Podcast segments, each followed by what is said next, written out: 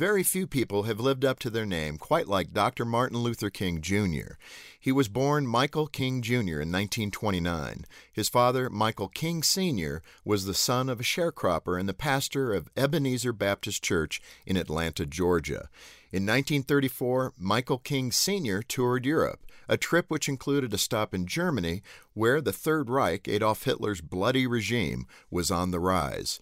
In the shadow of that oppressive dictatorship, King Sr. studied the life of 16th century Protestant reformer Martin Luther, a man who altered the course of history by standing for truth.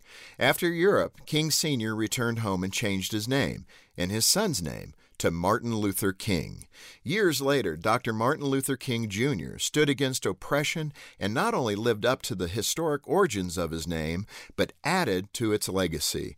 Dr. King once said, The ultimate measure of a man is not where he stands in moments of comfort and convenience, but where he stands at times of challenge and controversy.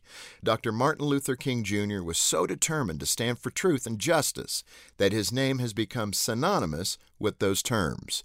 The same could be said for many other great men and women in history, and it can be true for you and me as well, if we'll live as they did, by upholding transcendent principles like freedom, faith, and family. For Focus on the Family, I'm Jim Daly. As a young teen, Mary became a follower of Jesus after reading Focus on the Family's Brio magazine. And I remember thinking to myself, I don't have that. I'd really like to know what that's about.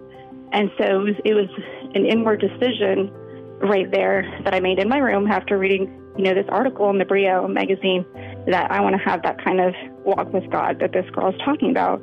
For 30 years, we've helped Mary grow in her faith. We've strengthened her marriage, and now we're equipping her to be a good mom to her own kids.